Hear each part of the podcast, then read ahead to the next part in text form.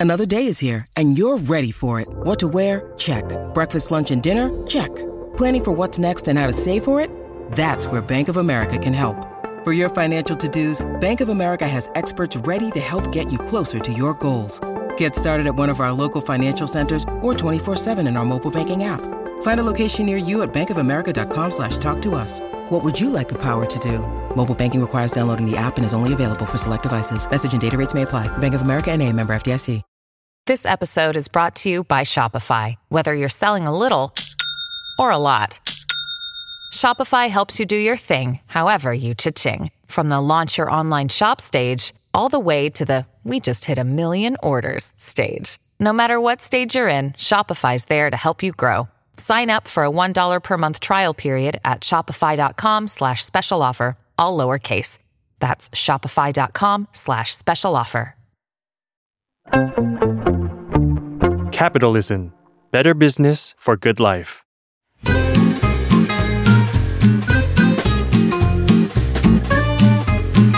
Day One Podcast กับย้อยนภศรศิวิราชส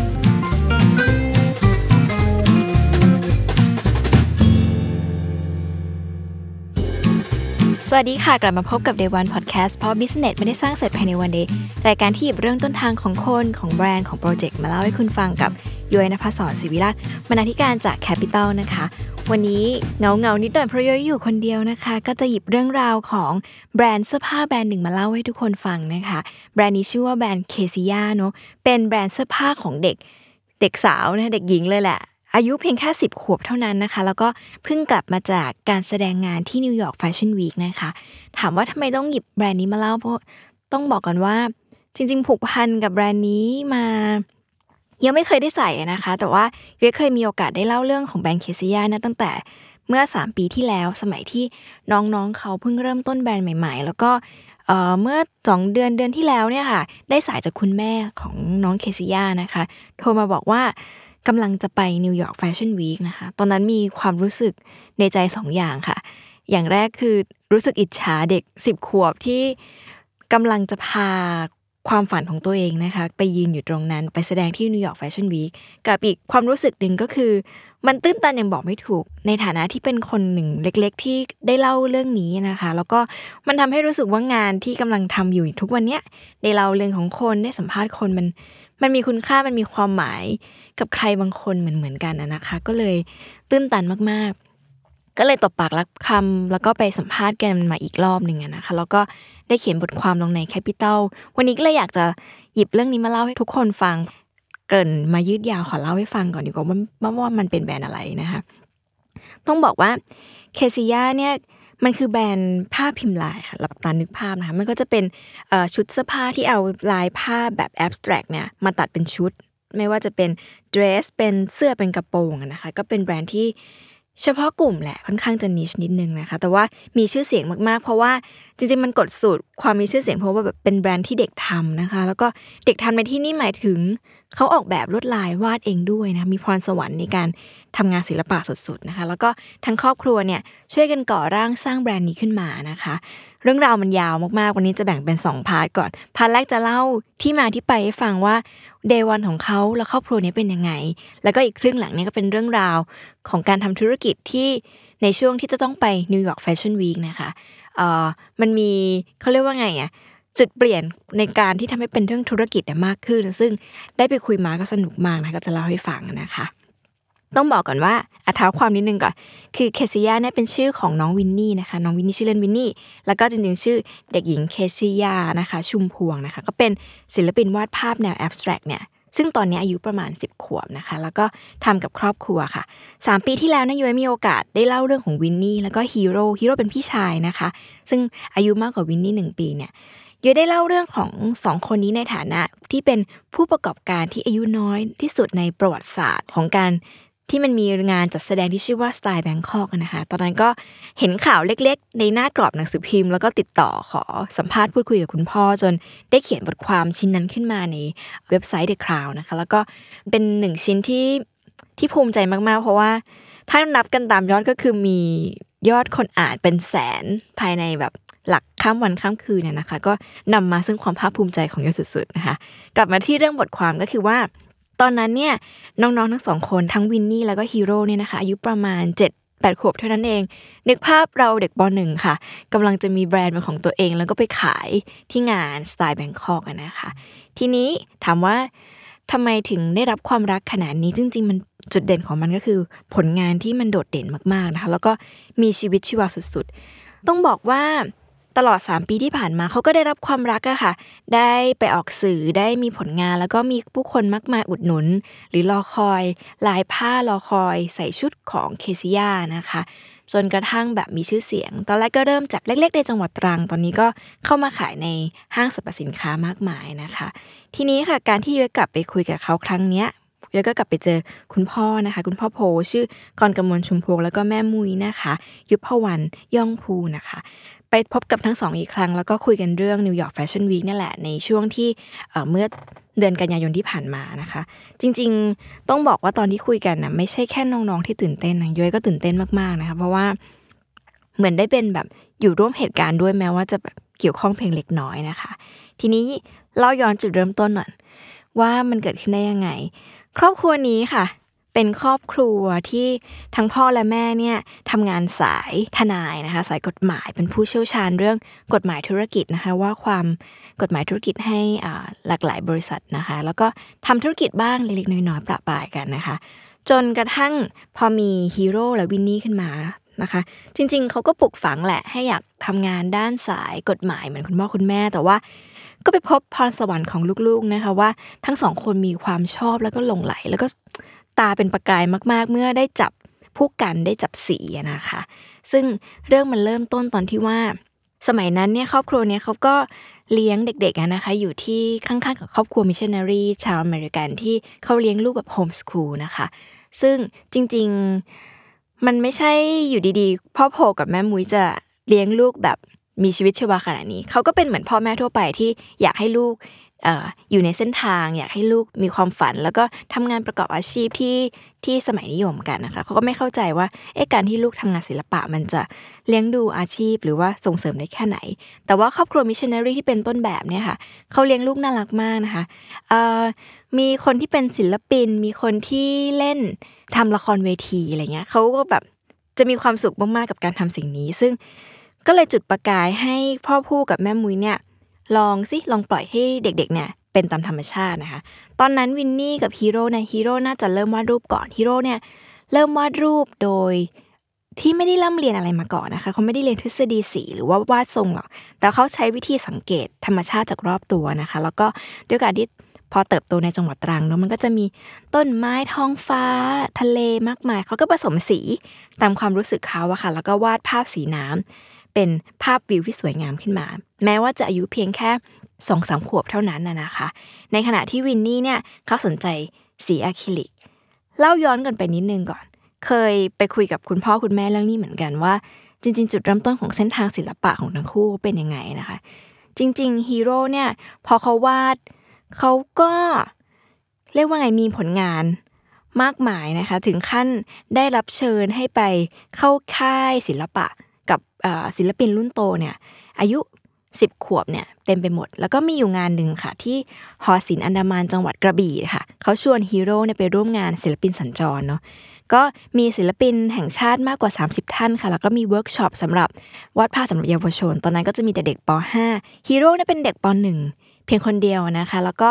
เขาก็ชวนวินนี่ไปด้วยนะคะ ซึ่งวินนี่ตอนนั้นอายุประมาณ 5 ขวบ ก็ประมาณอนุบาล 3 ระหว่างที่พี่ชายวาดรูประบายสีอยู่ใกล้ๆเนี่ย วินนี่เธอก็แบบเอาสีอะคริลิกมา เทสีสาดสีบนผ้าใบนะคะ แล้วก็มีศิลปินแห่งชาติท่านหนึ่งเขาก็ยืนดูอยู่ข้างหลังแล้วเขาก็รู้สึกว่าเฮ้ยวินนี่ดูสนุกมากนะคะ ยิ่งวินนี่รู้ตัวว่ามีคนยืนอยู่ข้างหลังดูอยู่เขาก็ยิ่งรู้สึกสนุกพอหมดเวลาในการทำเวิร์กช็อปค่ะ คนจัดงานเขาก็เก็บภาพของทุกคนที่มาร่วมงานเพื่อไปตัดสินนะคะ แล้วก็เก็บภาพวินนี่ไปด้วย ตอนนั้นคุณพ่อเขาก็รู้แล้วว่า เอ๊ะ ถ้าเกิดว่ามันมีการมอบรางวัลกันแล้ว ถ้าเกิดว่าเออฮีโร่ได้ชมเชยขึ้นมา วินนี่ไม่ได้รางวัลเขาก็กลัวจะเสียใจก็เลยคิดว่า เอ๊ะเดี๋ยวก็คงต้องซื้อของขวัญมาปลอบใจนะคะปรากฏว่า กรรมการประกาศรางวัลค่ะ ชมเชยก็และ เหรียญทองแดงก็และ ไม่มีชื่อทํำยังไงดี ปรากฏจริง ๆ แล้วนะคะ ชื่อของวินนี่เนี่ยอยู่ในชื่อผู้ชนะเหรียญเงิน แล้วก็เหรียญทองก็เป็นของใครไม่ได้นอกจากฮีโร่นะคะ ตอนนั้นเนี่ยทุกคนก็ดีใจแต่ว่า คุณพ่อก็เอะใจว่าเอ๊ะ การที่วินนี่วาดรูปอะไรก็ดูไม่ออกเนี่ย ได้รางวัลได้ยังไง ก็เลยไปถามกรรมการ ซึ่งเป็นศิลปินแห่งชาติท่านหนึ่งนะคะ ว่าแบบเอ๊ะทำไมถึงให้รางวัลนะคะเขาก็บอกว่าเขาตัดสินงานนี้จากความอิสระในการทำงาน คือมันทำให้เห็นว่าศิลปินเนี่ยมันแตกต่างจากช่างวาดภาพธรรมดายังไงนะคะคนวาดภาพเนี่ยก็จะสนใจแค่ว่าวาดเหมือนไหมสวยงามหรือเปล่า แต่ว่าศิลปินเนี่ยเขาจะสื่อสาร ความเป็นอิสระของตัวเองนะคะออกมาก็เลยทำให้วินนี่ได้ได้รับรางวัลแรกรางวัลนี้ไปนะคะ จริง ๆ กรรมการก็พูดคำหนึ่งกับคุณพ่อเขาพูดว่างานของวินนี่นะเป็น abstract art นะคะซึ่งแน่นอนค่ะคนที่เป็นคนสายทนายความนะก็ไม่เคยได้ยินคำนี้มาก่อนว่า abstract art หรือว่าไอศิลปะนามธรรมนี่มันคืออะไรนะคะเขาก็เลยไปศึกษาหาข้อมูลดูว่าเฮ้ยมันมีคนทำงานแนวแนวนี้จริงไหมนะคะ ซึ่งก็เจอเพื่อนชาวอเมริกันเนี่ยเขาก็ทักว่าเฮ้ย งานที่วินนี่วาดเนี่ยค่ะ มันคล้ายๆกับงานของ Jackson Pollock นะคะ ซึ่งเป็นศิลปินในยุค 1923 ก็เขาก็ใช้สีคล้ายๆ กันนี่แหละ จริง ๆ ไป search ดูพร้อมกันได้เลยนะคะว่ารูปวินนี่เนี่ยคล้าย ๆ แบบนั้นเลย แล้วก็คิดดูสิคะวินนี่ไม่เคยเห็นงานของ Jackson Pollock มาก่อนแต่ว่าวาดได้แบบนั้นนะคะ ซึ่งปัจจุบันในงานของ Jackson Pollock เนี่ยก็จะอยู่ที่แบบหลักล้านหลักพันล้านขึ้นไปพอพ่อเขารู้สึกว่า เอ้ย มันก็ไม่เลวนี่นะก็เลยปล่อยให้สองคนนะคะทำงานศิลปะเรื่อยมาก็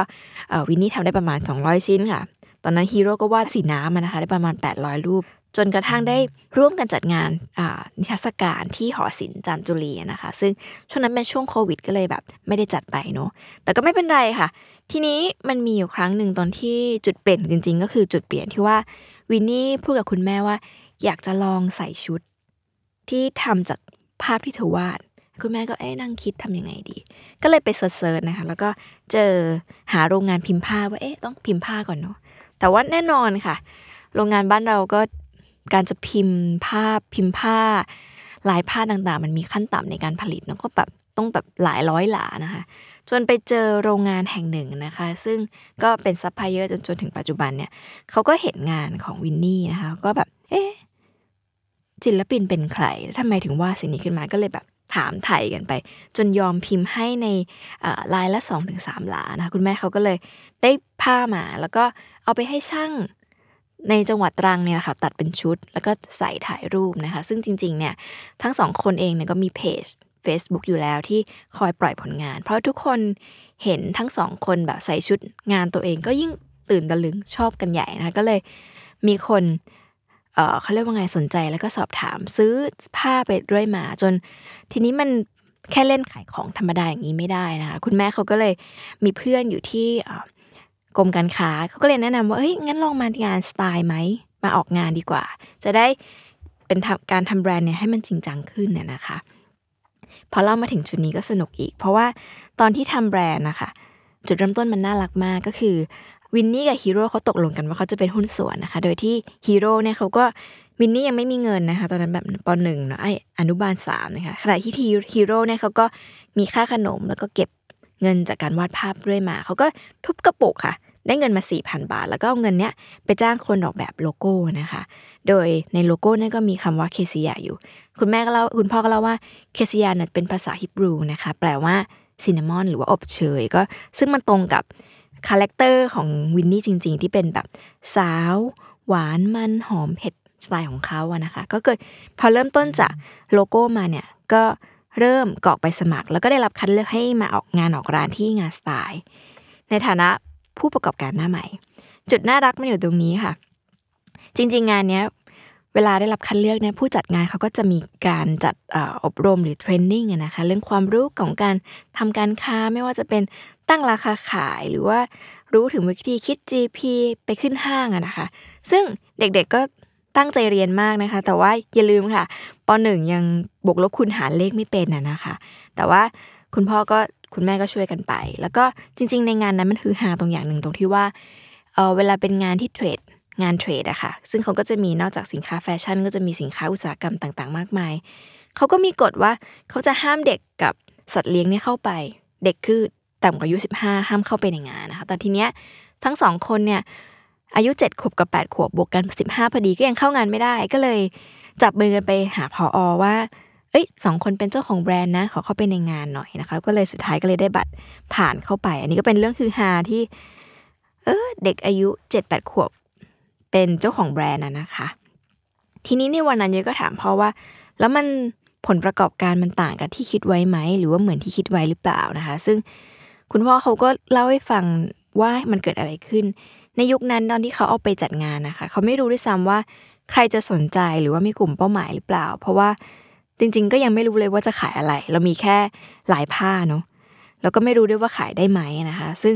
บูธข้างๆเขาก็ขายผ้าออกงานมาอย่างเชี่ยวชาญเขาก็ดูขายหมด แต่ว่าบูธของเคซิยาเนี่ยไม่ได้จัดสวยงามขนาดนั้น แต่ว่าสุดท้ายทุกคนก็มาช่วยกันนะคะ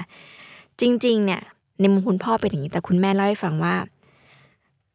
มันก็มีความมั่นใจประมาณหนึ่งของการที่จะไปออกงานแบบเนี้ย เพราะว่า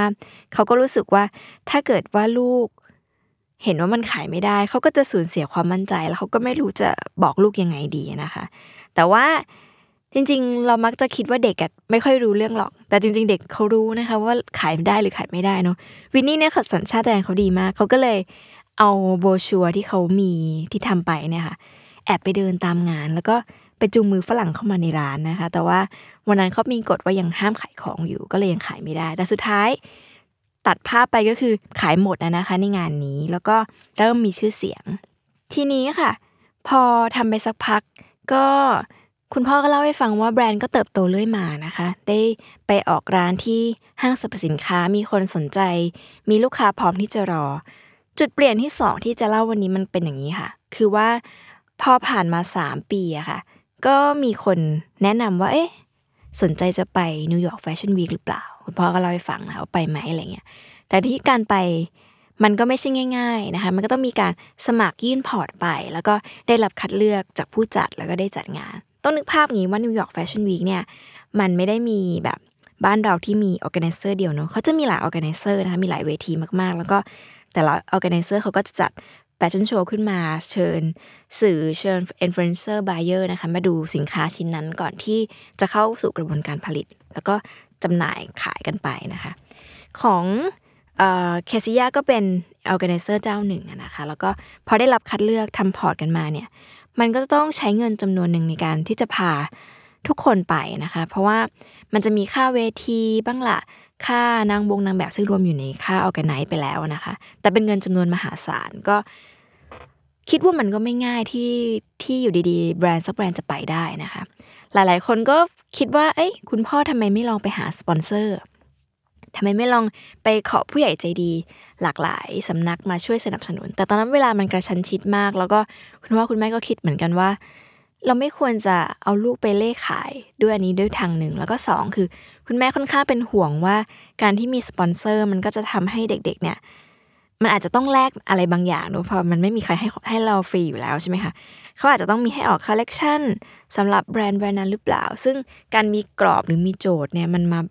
อาจจะส่งผลต่อศิลปินตัวน้อยของเรามาก ๆ ต้องบอกว่า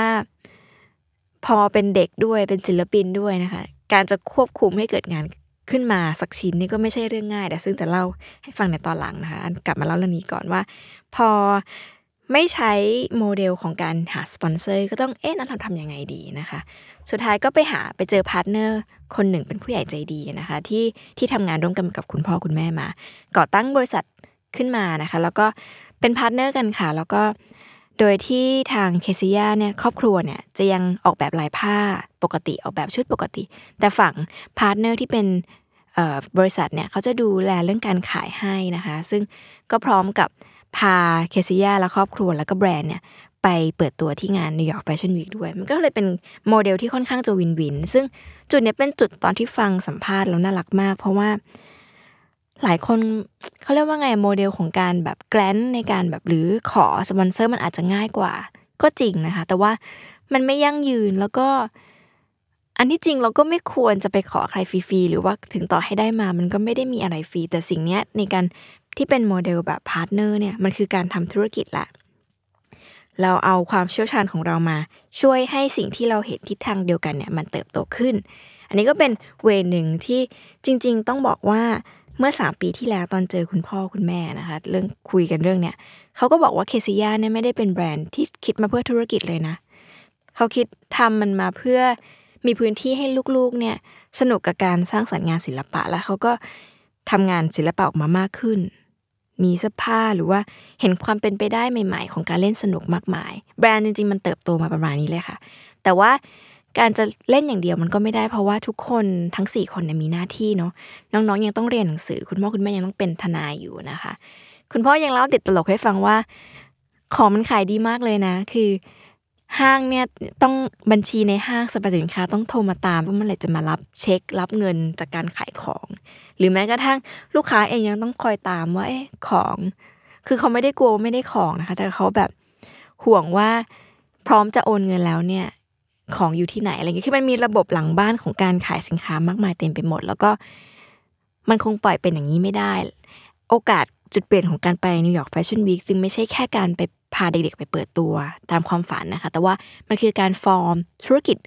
เคซิยาขึ้นมาอย่างจริงจังนะคะ ซึ่งสุดท้ายแล้วพอมันเกิดงานนี้ขึ้นมาเนี่ยเยอก็แอบเห็นว่า เอ้ย มันก็มีการทำเป็นธุรกิจอย่างจริงจังจริง ๆ ซึ่งหลาย ๆ ครั้งเราเราทำกันสี่คนไม่ได้นะคะ เราก็ต้องคอยหา partner ที่มองเห็นหรือว่ามีความตั้งใจเดียวกัน แล้วก็พาสิ่งนี้ขึ้นไป อันนี้ก็เป็นโมเดลหนึ่งที่น่ารักมาก ๆนะคะ เดี๋ยวก็ถามเขาอีกว่าจริง ๆ แล้วลำพังการขายแค่งาน หลายผ้าสภานี่มันทำให้แบรนด์อยู่ได้จริงหรือเปล่า ซึ่งผลจริง ๆคำตอบจริง ๆ ของคุณแม่คือว่าจริง ๆ รายได้หลักเนี่ยอาจจะมาจากภาพเขียนด้วยซ้ำนะคะ งานเขียนของน้องๆเนี่ยแบบเริ่มต้นที่แบบห้าหมื่นบาท ภาพชิ้นหนึ่งเนาะแต่ว่าปัญหามันคือว่าศิลปินเองก็มีความศิลปินมาก ไม่ได้ขายงานอย่างที่อยากขายนะคะเขาก็จะมีการสัมภาษณ์คนซื้องานไปก่อนด้วย เป็นเด็กที่แบบมีความคิดเป็นผู้ใหญ่มากๆย้อยก็ไปถามฮีโร่ว่าฮีโร่จะรู้ได้ยังไงว่า อยากจะขายภาพให้ใครนะฮีโร่บอกว่าผมก็คุยก่อนวันนั้นไปคุยฮีโร่ฮีโร่ก็เลยฟังคุยก่อน ว่าเขาว่าชอบงานนี้จริง ๆ หรือเปล่า ไม่ใช่ชอบเพราะว่าสงสารว่าเป็นเด็กเราซื้อไป แต่เขาจะคอยดูแววตาหรือว่ามีชุดคำถามแบบหนึ่งนะคะ คอยสกรีน ซึ่งน่ารักมากก็ไม่เข้าใจเหมือนกันว่าเขาเลี้ยงลูกมาอย่างนี้ได้ยังไง เพราะทุกครั้งที่คุยกับ พ่อโพและแม่มุยนี่ก็คือ จะรู้สึกอยากมีลูกตลอดเวลา แล้วก็ภาวนาให้ได้เด็กพรสวรรค์แบบนี้มาเป็นลูกนะคะ อันนี้ก็นอกเรื่องแหละ ทีนี้กลับมาที่เรื่องนิวยอร์กแฟชั่นวีคนะคะ การไปนิวยอร์กแฟชั่นวีคครั้งนี้นอกจากเรื่องอได้รับคัดเลือกเนาะได้เงินทุนเพื่อไปงานนี้แล้วเนี่ย มันก็มีปัจจัยอื่นๆอีกนะคะ ก็คือเรื่องแบบเสื้อผ้าที่นำไปเนาะซึ่ง ก็เป็นการทำงานหนักของวินนี่กับฮีโร่เหมือนกันว่าเขาว่าจะแบ่งงานกันยังไงนะคะ ซึ่งงานนี้ก็เป็นภาพวาดที่วินนี่วาดขึ้นมาใหม่ เป็นลายน้ำแข็งใส แล้วเขาก็มีการออกแบบลายเส้นให้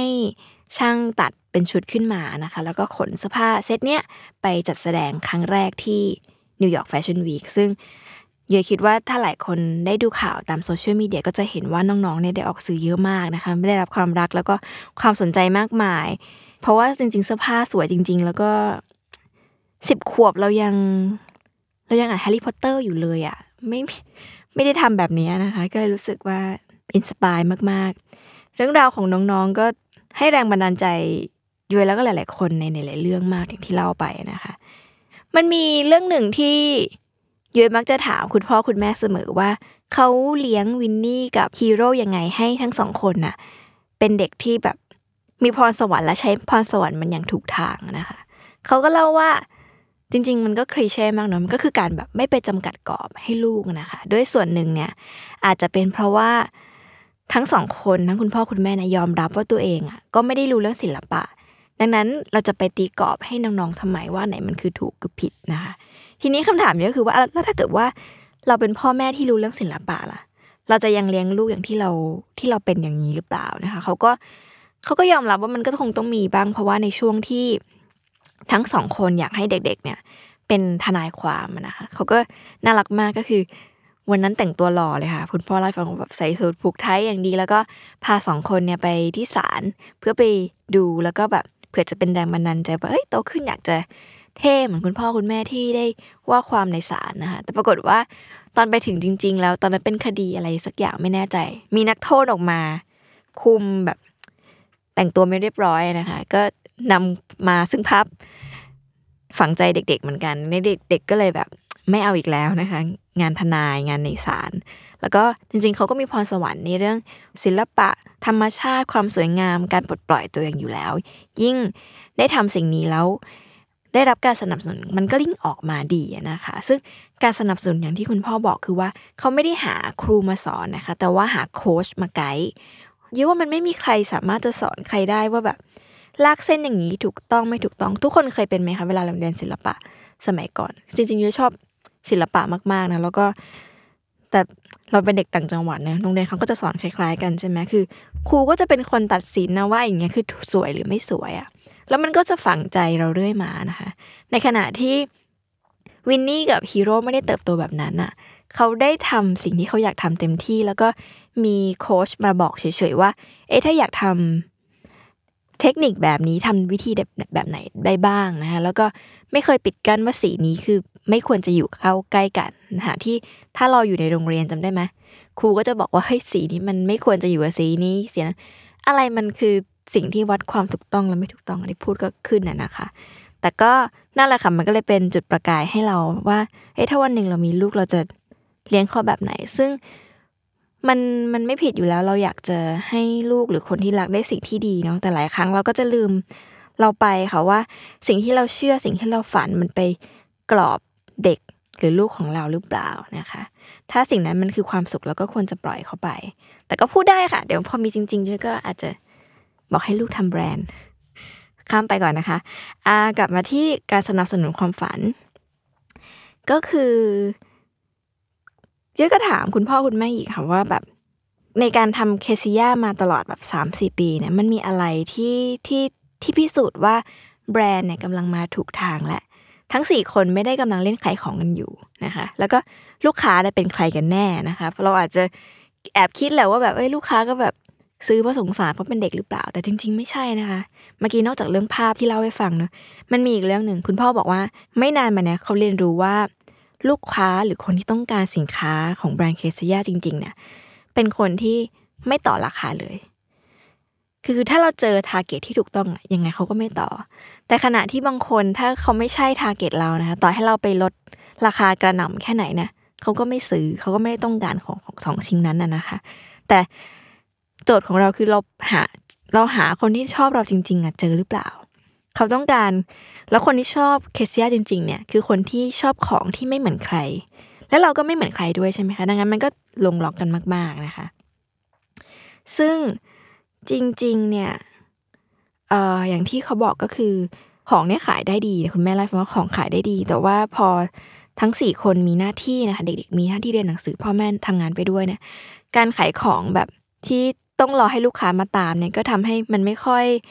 healthy เท่าไหร่นะคะดังนั้นการมีมืออาชีพหรือว่า partner มาช่วยแบรนด์เนี่ยมันก็ทำให้ลูกค้าเองอะ่ะก็สะดวกมากขึ้นได้รับของเร็วขึ้นนะคะ คือทั้งสี่คนเนี่ยไม่ได้ติด เรื่องว่าต้องขายได้มากๆนะคะ แต่ว่ายอดขายหลายๆหลายครั้งมันก็พิสูจน์อะไรบางอย่าง พิสูจน์การได้รับการยอมรับได้รับการความเอ็นดูนะคะ มีเรื่องตลกอย่างหนึ่งค่ะ เขาบอกว่าช่วงที่ออกสื่อใหม่ ๆ แล้วก็แบบมีคนมาขอซื้อมากมายเนี่ย มันมีครั้งหนึ่งค่ะ คือ มีรถตำรวจท่องเที่ยวจังหวัดตรังอะมาถึงที่บ้านเลย คุณพ่อคุณแม่ก็ตกใจว่าเอ้ยมาตำรวจมาทำไมนะคะปรากฏว่ามีนักท่องเที่ยวจากเมืองอื่น น่าจะเป็นชาวกรุงเทพหรือชาวจังหวัดไหนเนี่ยค่ะเขาเป็นแฟนคลับฮีโร่กับวินนี่มากๆ แล้วก็ตามซื้อผ้ามาแล้วก็ตัดใส่กันเป็นคณะเลยนะคะ แล้วเหมือนเขามาเที่ยวตรังเขาก็อยากจะมาเจอศิลปินของเขา เขาก็ไปตามหา แต่ว่าศิลปินเองก็ไม่ได้บอกใครว่าตัวเองอยู่บ้านอยู่ตรงไหน หมายถึงว่า ในจังหวัดตรัง ตอนนั้นยังไม่มีใครรู้นะคะว่าวินนี่กับฮีโร่เนี่ยเป็นศิลปินมีชื่อเสียงในจังหวัดอื่นๆ เขาก็มากันแบบเขาเรียกว่าหอการค้าจังหวัดผู้ว่าถึงกับสั่งเลยว่าไปตามหา ซึ่งเขาสไลด์ก็ตามหาเจอนะคะ ซึ่งอันนี้ก็เป็นข้อได้เปรียบหนึ่งของการที่พอเป็นแบรนด์ที่ทำจากเด็กเนาะมันก็ได้รับความรักและความเอ็นดูจากผู้คนมากมายนะคะ แต่ว่าคุณพ่อยืนยันว่าจริง ๆ การที่เด็กทำธุรกิจเนี่ยมันก็ไม่ได้เสียเปรียบนะคะ แล้วก็กลับได้เปรียบมากกว่า เพราะว่า ได้รับความรักและการสนับสนุน แล้วก็ไม่ใช่แค่การซื้อครั้งเดียวเพราะความสงสารนะคะ แต่ว่าหลาย ๆ คนก็เป็นลูกค้าที่กลับมาซื้อซ้ำเนาะทีนี้ค่ะ สิ่งหนึ่งที่ยุ้ยมักจะสนใจเสมอของเรื่องธุรกิจครอบครัว จริง ๆ นิยามธุรกิจครอบครัวของยุ้ยได้เปลี่ยนไป มาก ๆ ช่วงที่เจอครอบครัวนี้นะคะ สมัยก่อนเราจะคิดว่าธุรกิจครอบครัวก็คือธุรกิจที่พ่อส่งต่อให้ลูกแล้วก็ทำมาอย่างยาวนานนี่ก็เป็นคำคำหนึ่ง แต่ว่าช่วงที่ไปดูหนังเรื่องมินาริเป็นหนังแบบอินดี้นะหนังของ A24 แล้วก็ได้อ่าน zine ของ A24 นะคะ ชื่อว่า Family Business เนี่ย ในนั้นมันก็จะประกอบด้วยธุรกิจครอบครัวหลากหลายขนาดนะคะ แล้วก็มีครอบครัวหนึ่งที่พ่อแม่ลูกขายของด้วยกันนะคะ ลูกเนี่ยแบบเป็นคนเป็นดีไซเนอร์ เป็นคนประดิษฐ์แล้วพ่อแม่เนี่ยดูแลฝั่งขาย อันนี้ก็คล้ายๆกันค่ะยุ้ยชอบบรรยากาศเนี่ยที่พ่อแม่ลูกเล่นกันอะคือเด็กๆนะ เป็นคนออกแบบเป็นดีไซเนอร์ทำของขาย ส่วนคุณพ่อคุณแม่เนี่ยอยู่ฝั่งหลังบ้านที่คอย operate ต่างๆนะคะอ่ามันจะเป็นคล้ายๆ กับแบรนด์หนึ่งเป็นแบรนด์ magazine ค่ะที่ชื่อว่า Rub Rubbish หรือเปล่าเป็น magazine ของสิงคโปร์นะคะ แต่อันนี้ติดตามมานานมากคือ พ่อแม่ลูกเนี่ยเล่นกันก็คืออพ่อกับแม่เนี่ย ให้ลูกเป็นนักเขียนกับช่างภาพคือเหมือนกับทั้งสี่คนอะเวลาไปออกทริปที่ไหนกันนะเขาจะผลัดกันถ่ายรูปผลัดกันเขียนบทความ แล้วก็ออกมาเป็นหนังสือหรือ magazine เล่มหนึ่งนะคะ แล้วก็พิมพ์ขาย ซึ่งตอนนี้เด็กๆก็โตแล้ว แต่ว่ายุ้ยน่าเห็นมาตั้งแต่เขาเด็ก ๆ ก็รู้สึกเอ็นดู แล้วก็มันน่ารักกับเวลาที่เขาเรียกว่าไงพ่อแม่เล่นกัน แล้วก็ไม่ได้มีใครมากำหนดกับว่าใคร ทีนี้กลับมาที่เรื่องครอบครัวของเคซิยาค่ะ ก็คือพอมันเป็นธุรกิจครอบครัวจริง ๆ แล้วเนี่ย บรรยากาศการทำงานมันเป็นยังไงนะ อันนี้สนใจ เพราะว่าใครเป็นคนตัดสินใจ ใครเป็นผู้นำใครเป็นคนตามนะคะ คุณพ่อเขาก็บอกเลยว่า ยกมือเลยว่า พ่อไม่ใช่ผู้นำแน่นอน แบรนด์เนี้ยนะคะ มันเกิดจากเด็กๆ แล้วก็คุณแม่เนี่ยที่พยายามทำให้มันเกิดขึ้น คุณพ่อเนี่ยมีเป็นคนมีหน้าที่พยายามรักษาสมดุลมากกว่านะคะ โดยที่ไม่ไปห้ามเลยนะคะ เพราะถ้าไปห้ามเมื่อไหร่เนี่ยมันก็จินตนาการของพวกเขาก็จะไม่ค่อยเป็นรูปเป็นร่างขึ้นมา ทั้งที่ความจริงเนี่ย คุณพ่อเขายอมรับ ชอบเยอะชอบเวลาที่ผู้ใหญ่ยอมรับว่าตัวเองอะกลัวหรือไม่รู้อะไรนะคะพอเขายอมรับว่าเขากลัวเนี่ย มันก็จะมีคนฉายขึ้นมา ซึ่งก็กลายเป็นคุณแม่แล้วก็เด็กๆเนี่ยที่ดึงความมั่นใจให้คุณพ่อเนี่ย มั่นใจว่าทำสิ่งนี้ด้วยกันได้นะคะจริง ๆ แบรนด์เนี้มันอาจจะเริ่มต้นจากการที่เด็กๆ ชอบวาดรูปนะคะ แล้วก็ เด็กๆเนาะเราก็อาจจะวาดรูปบนกระดาษร้อยปอนราคา 5 บาท หรือว่าใช้สีตาม้าพู่กัน 5 บาท 10 บาทนะคะความพิเศษของแบรนด์นี้คือ คุณแม่เขาว่าจะคอยพาเด็กเนี่ย explore ไปหาสิ่งอื่นๆ เขาจะพยายามหากระดาษหาสีที่แพงขึ้นมาให้เด็กทดลองใช้ เพราะว่า เมื่ออยากให้งานออกมาดีมีคุณภาพอะค่ะหลาย ๆ ครั้งเนี่ยอุปกรณ์เหล่านี้มันก็ support กัน ซึ่งคุณพ่อบอกว่าเนี่ยถ้าเป็นคุณพ่อ เป็นผู้นำแล้วคอยควบคุมอะสิ่งนี้จะไม่เกิดขึ้นเลย แล้วมันกลายเป็นว่าเป็นตัวถ่วงเขาไว้ ที่จะหยุดให้เด็กๆนี่ยทำอยู่แค่นั้นนะคะ แล้วเขาก็จะไม่เกิดการพัฒนา ซึ่งเอาจริง ๆ ไม่ผิดนะคะ ที่ผู้ใหญ่อย่างเราจะมีความกลัวนะล้มล้วนผ่านอะไรกันมามากมาย คุณพ่อเคยเล่าว่า ก่อนที่เขาจะมาเล่นทำแบรนด์เคซิยากับลูกๆ เนี่ย ทั้งคุณพ่อคุณแม่เองก็เคยเข้าสู่สนามการทำธุรกิจเหมือนกันนะคะ แต่ว่าก็เจอความผิดพลาดแล้วก็ล้มลุกคุกคานขึ้นมา ซึ่ง เขาก็ไม่อยากให้ไอประสบการณ์ไม่ดีในตอนนั้นอะมาปิดกั้นวันนี้ เขาก็เลยเปลี่ยนความคิดใหม่ ซึ่งการที่เรายอมรับว่าเราไม่รู้แล้วเราก็ทำมันขึ้นมามันมันดีอะมันอันนี้มันเป็น mindset ที่น่าสนใจมากๆนะคะกลับมาที่เรื่องนี้ค่ะ ก็คืออ่าพอบรรยากาศของการทำธุรกิจครอบครัวเนี้ยปล่อยให้เด็กๆเป็นผู้นำแล้วก็คุณพ่อเป็นคนตาม เยอะก็เลยสงสัยว่า แล้วอะไรมันคือสิ่งที่ยากของการทำธุรกิจครอบครัวของแบรนด์เคซิยาที่สุดนะคะพ่อก็เล่าให้ฟังว่า มันคือเมื่อใดก็ตามถ้าเราเผลอทำอะไรให้เด็กๆ หรือแม้กระทั่งตัวแบรนด์เนี่ย เสียความเป็นตัวเองไปอะธุรกิจมันก็จะเดินต่อไปไม่ได้นะคะต้องอย่าลืมนะคะว่าเด็กๆ ทั้งสองคนเนี่ยไม่ได้เข้าใจว่าอะไรคือ business business คืออะไรเนาะดังนั้นเขาพร้อมที่จะเลิกหรือว่าไม่เอาพอและได้ตลอดเวลานะคะเพราะเขาเป็นเด็ก สิ่งที่ผู้ใหญ่ทำได้ก็คือสื่อสารแล้วก็รักษาตัวตนของเขาไว้นะคะ เพราะว่าเมื่อไหร่ที่เขาเสียตัวตนเบสเน็ตก็จะหายไปด้วย ดังนั้นมันคือการรักษาความต่อเนื่องเนาะแล้วก็คุณแม่บอกค่ะว่าความสุขจริงๆมันเป็นเพียงแค่อารมณ์ช่วงหนึ่งของการสร้างงานเนาะมันไม่ได้อยู่กับทุกคนตลอดมันมีขึ้นขึ้นลงลงครอบครัวก็เหมือนกันนะคะบางจังหวะนี้ดีบางจังหวะนั้นงองแงอะไรเงี้ยสิ่งสำคัญก็คือทำยังไงให้ ให้เขามั่นใจว่าเฮ้ยไอความทุกข์ความสุขมันอยู่กับเราไม่นานเดี๋ยวมันก็ผ่านไป เรื่องนี้แหละสำคัญแล้วก็ทำยังไงให้เขาไม่หยุดที่จะสร้างสารรค์งาน หรือมีความสุขกับการทำงานไปเรื่อยๆ ซึ่งสิ่งนี้ก็เป็นมันมันก็ไม่มีใครบอกได้ว่ามันจะเกิดอะไรขึ้นในอนาคตนะคะแต่ว่าการที่เราตั้งรับเอาไว้แบบนี้หรือรู้ว่าอะไรสำคัญกับ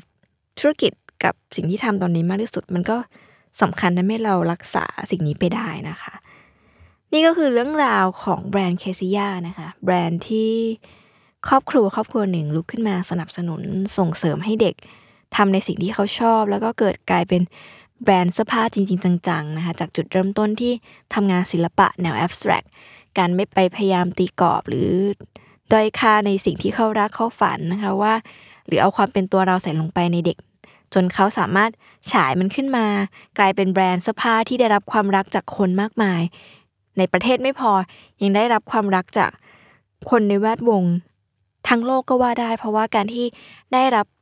การตอบรับเข้าไปแสดงในงานนิวยอร์กแฟชั่นวีคเนี่ยไม่ว่าจะเป็นเวทีไหน มันไม่ใช่เรื่องง่ายเลย แล้วก็พวกเขาทำได้ ด้วยความรักและความสุขจริงๆนะครับเรื่องราวของเคซิยาเป็นแรงบันดาลใจให้มากๆ วันนี้ก็เลยหยิบมาเล่าให้ฟังใน Day One นะคะ เพราะว่าเอาจริง ๆ หลังจากที่ได้คุยกับคุณแม่ตอนที่สัมภาษณ์เรื่องเนี้ย มันก็ทำให้เราฉุกคิดอะไรหลาย ๆ อย่างเหมือนกันว่า หลาย ๆ ครั้งมันเริ่มต้น การเริ่มต้นมันก็ไม่ได้ยากอย่างที่คิดหรือกลัวเสมอไปนะคะบางทีมันอาจจะแค่ ต้องมีคน support หรือเปล่า หรือบางทีมันไม่ต้องใคร support ก็ได้ในเมื่อถ้าเราใจเราพร้อมแล้วก็ทำได้เลยวันนี้อาจจะพูดดูสวย ๆ หรูๆค่ะ แต่ว่าจริง ๆ หลังจากที่ทำ Day One Podcast ไปหลาย ๆ ตอนเนี่ย มันได้รับพลังจากคนที่มาคุยกันในรายการ แล้วก็ ผู้คนมากมายที่ยุ้ยได้เคยสัมภาษณ์ในชีวิตนะคะ มันก็เลยให้พลังก้อนหนึ่ง แต่ว่าไอ้พลังมวลความตั้งใจจริงๆ มันมันก็ปะทุไม่ได้ถ้ามันขาดคนที่เชื่อในตัวเราแล้วก็ support สิ่งนี้ให้มันเกิดขึ้นนะคะเดี๋ยวก็ยังเชื่ออยู่ว่าคนเราทำอะไรคนเดียวไม่ได้เนาะเราก็แค่ต้องหาไอ้มุมก้อนนั้นให้เจอว่ามันอยู่ที่ไหน หรือว่าเราจะเกิดขึ้นได้ยังไง จริง ๆ ถ้ามีเวลาในอนาคตก็จะอยากจะมาแชร์เรื่องของตัวเองเหมือนกันเรื่องแบรนด์ตัวเองนะคะเพราะว่า มันก็เป็นเพราะว่าทำ day one podcast มันก็เลยทำให้เกิด day one ในธุรกิจหรือ day one ในเรื่องราวที่สนใจต่อๆไปมากมายของตัวยูเองไม่รู้จบมันนะคะ วันนี้ก็เลยมีเรื่องราวของเคซิยามาเล่าให้ฟังประมาณนี้ ขอบคุณทุกคนที่ติดตาม Day One Podcast นะคะ แล้วก็กลับมาพบกับ Day One Podcast ได้ใหม่ ตอนหน้าก็จะเป็นการมานั่งคุยกับแบรนด์ต่างๆเหมือนเดิมค่ะเยอะก็จะพยายามหยิบสลับนะคะ แล้วก็เอาเรื่องแบรนด์ไทยและเทศมาเล่าให้ฟัง หรือว่าใครที่ฟังอยู่อยากจะฟังเรื่องราวของแบรนด์ไหนก็ส่งเข้ามาในแมสเซจในข้อความในโซเชียลมีเดียของทั้ง Capital Read หรือว่าใน s ซ m o n Podcast ก็ได้นะคะ เดี๋ยวทางทีมงานก็จะรวบรวมมาให้ยูแล้วก็ยวจะลองทำการบ้านแล้วก็หยิบเรื่องราวมาเล่าให้หลาย ๆ คนฟัง จริง ๆ มีแบรนด์มากมายที่ต่อคิวที่ยุ้ยอยากเล่าเต็มไปหมด ไม่ว่าจะเป็นแบบเรื่อง A24 ก็อยากเล่านะคะ เป็นค่ายหนังอินดี้หรือแม้กระทั่ง part ของ zine ของเอ่อ magazine ต่างๆ ที่ สนใจอยู่ช่วงนี้ก็อยากหยิบเรื่องราวมาเล่าให้ฟัง หรือว่าแบรนด์เสื้อผ้าต่างๆ ก็ถ้าใครอยากฟังเรื่องราวของแบรนด์ไหนก็ลองส่งมากันดูนะคะ ขอบพระคุณมากๆเลย พบกันใหม่ในวันศุกร์หน้ากับ Day One Podcast นะคะเพราะ Business ไม่ได้สร้างเสร็จภายในวันเดียวสำหรับวันนี้ขอบคุณและสวัสดีค่ะ